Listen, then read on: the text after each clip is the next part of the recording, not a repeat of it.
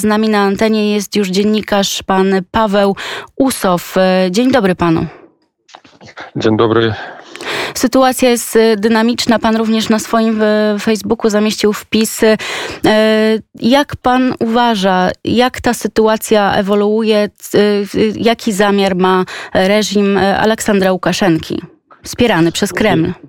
No, widocznie, że e, dochodzi do eskalacji, czyli kryzys migracyjny wychodzi na nowy e, poziom, na poziom bezpośredniego e, zderzenia na granicach z wykorzystaniem tłumów migrantów, czyli władze moim zdaniem szykują siłowe przedarcie przez granicę polską.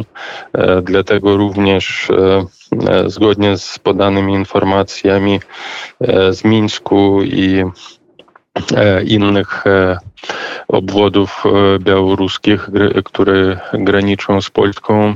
Na granicy do tego przejścia Bruzgi są kierowane wojska białoruskie. Widocznie będę, będzie to taka tarcza która będzie stała i gonić, będzie gonić migrantów w stronę Polski. No, widocznie Łukaszenka zamierza przejść do takiego gorącego rozwiązania tej sytuacji na granicy, zmusić Polskę, Polskę do strzelaniny, do użycia broni, żeby pokazać e, e, krytyczną sytuację, obaczyć Polskę o agresywne zachowanie i być może po tych e, wydarzeniach na granicy z Białorusią może się okazać tak, że się pojawią wojska rosyjskie na granicy białorusko-polskiej dla, powiedzmy tak, wsparcia fizycznego młodszego brata, czyli wojsk białoruskich, żeby obronić państwo sojuszne od agresywnej działalności e, NATO i w prywatności Polski. Charakter wojny hybrydowej jest już od kilku lat e, nam dobrze znany. Wiemy, jak to wygląda chociażby na Ukrainie. Ta sytuacja, dzisiaj też na antenie radia mówiła o tym między innymi pani Agnieszka Romaszewska, sprzyja temu, e, żeby tak zwane zielone ludziki na terytorium Polski wprowadzić. No, wątpię, że dojdzie do aż e, e, takiej agresji, bo to nie jest Ukraina, ponieważ e, trzeba rozumieć, że ta sytuacja w Ukrainie się zdarzyła właśnie dzięki temu, że część ludności, która mieszkała e, na Krymie czy wschodzie Ukrainy, na wschodzie Ukrainy wspierała Rosję i oczekiwała do przyjścia i wspierała tą agresję.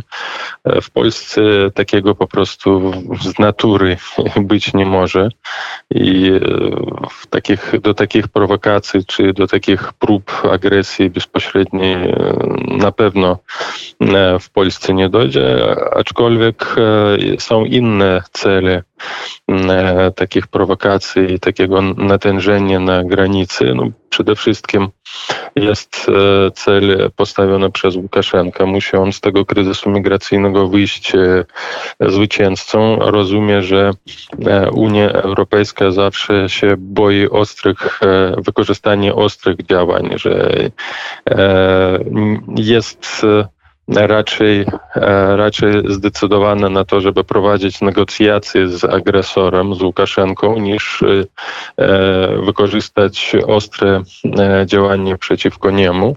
Łukaszenka być może zamierza wykorzystać tą ostateczną broń dlatego, żeby zmusić Unię Europejską, Europejską do, do negocjacji, do ustępstw, no przynajmniej do odwołania sankcji w stosunku do, do Białorusi. Chce mm, wykorzystać to dla przełomu w grze międzynarodowej, ponieważ sankcje widocznie bardzo mocno uderzają e, w reżim Łukaszenko, że jest psychicznie w bardzo krytycznym stanie. To było widać podczas podpisania 28 kart e, map drogowych z Rosją, czyli tam już jego zachowanie świadczyło o tym, że jest e, w bardzo złej psychicznej formie i to również wpływa na podejmowane przez niego decyzje. Chce pokazać swoją polityczną wolę, kompensować straty wobec Putina, ale prodemonstrować, pokazać, że wciąż jest mocnym politykiem i że mocno ostro może zagrać. To jest interes e, ze strony Łukaszenki. Ze strony Putina również jest swój interes w eskalacji tego konfliktu, żeby zmusić Zachód do negocjacji, z, bezpośrednich negocjacji z nim w kwestii Białorusi, ale również za pewne ustępstwo geopolityczne no, albo polityczne, no przynajmniej e, tymi ustępstwami może być również skasowanie sankcji w stosunku do e, do Rosji, osłabienie gospodarczego cisku i izolacji międzynarodowej Moskwy. W zamian za to e, Putin może no, zmusić Łukaszenko do ustępstw, do e, odwołania tych e, akcji na granicach i do mm, rozwiązania kryzysu migracyjnego. Ale tak czy owak e, widocznie, że gra będzie się zaostrzać.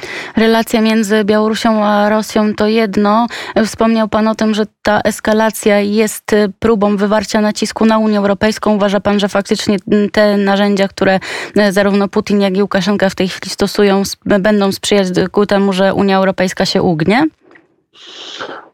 No, z historii e, tych ostatnich lat e, możemy powiedzieć, że były takie sytuacje, kiedy e, Unia szła na pewne ustępstwo, no przynajmniej nie zaostrzała działalność e, w stosunku do, tej, do, do Rosji na przykład. I w ostatnich miesiącach e, no, słyszymy ze strony Niemiec, ze strony Francji e, takie wątki, które nawołują na to, żeby zacząć, nego, zacząć negocjacje z Rosją, z Moskwą, no a ten kryzys energetyczny, który również był sprowokowany przez Moskwę, to już takie drugie narzędzie, które Moskwa wykorzystuje dla uderzenia i osłabienia wewnętrznej integracji Unii Europejskiej, no pokazuje, że Unia szuka e, bardzo szybko szuka innych rozwiązań niż ta działalność zaostrzona, agresywna polityka sankcji w stosunku do Rosji. I widać, że e, Putin e, dotknął do takich e, bardzo słabych miejsc Unii Europejskiej. Kryzys energetyczny to pokazuje i niestety Prawie wierzę w to, że, że, że kraje zachodnie zaproponują Putinowi nowy format negocjacji w sprawie kryzysu energetycznego i w sprawie kryzysu migracyjnego. Czyli ten szantaż e, Kremla i Mińska e, wchodzi już w pewnym sensie na stałe do tego kanonu e, polityki, prowadzenia polityki międzynarodowej. Proszę powiedzieć jeszcze, jak pan ocenia mm, działania polskiej strony w tej sprawie i czy coś mm, może pan zasugerować? No, taka polityka zawsze była prowadzona przez e, państwa imperialne i będą zawsze, będą zawsze prowadzone. To trzeba rozumieć, że te, te, państwa autorytarne, takie jak Rosja i jak Białoruś, zawsze będą prowadzić agresywną grę w stosunku do krajów demokratycznych. Co dotyczy Polski, no Polska okazała się takim E, w takiej bardzo skomplikowanej sytuacji. Z jednej strony musi przestrzegać e, prawa międzynarodowe, a z drugiej strony musi bronić interesów e, narodowych i również interesów Unii Europejskiej. W tej sytuacji po prostu nie ma wyjścia, jak tylko no, stać do ostatniego, nie poddawać się na prowokacje spróbować utrzymać tą falę agresywną e, ze strony Białorusi. Też warto po, e, pamiętać, że te ludzie, którzy są na granicy, te, te migranci są też zakładnikami tej polityki rozgrywki Putina i, i Łukaszenko są ofiarami.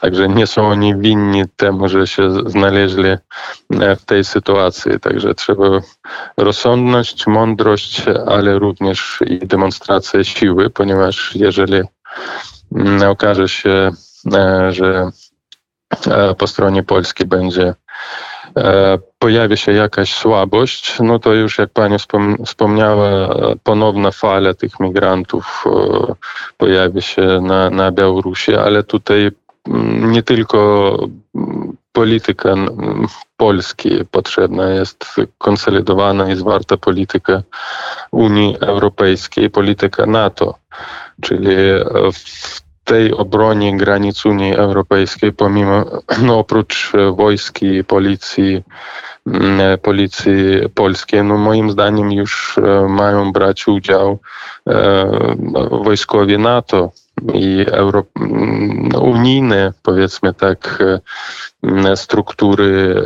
e, struktury militarne czy struktury wojskowe, ponieważ to już się robi nie tylko problemem Polski, a się robi problemem Unii Europejskiej. Taka demonstracja siły, solidarności politycznej, solidarności wojskowej i solidarności w sprawach bezpieczeństwa, no w pewnym sensie może e, być sygnałem dla Rosji i dla Łukaszenka, no, że dalej może być tylko gorzej i tylko gorzej dla reżimu Łukaszenka i reżimu Putina. Tylko demonstracja siły i solidarności w tej kwestii no, może powstrzymać Rosji i reżimu Łukaszenka od dalszych prowokacji.